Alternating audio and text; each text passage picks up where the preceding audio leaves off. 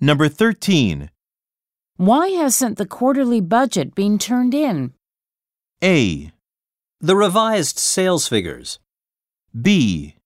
That wasn't my responsibility. C. Sure, I'll look over the expenses.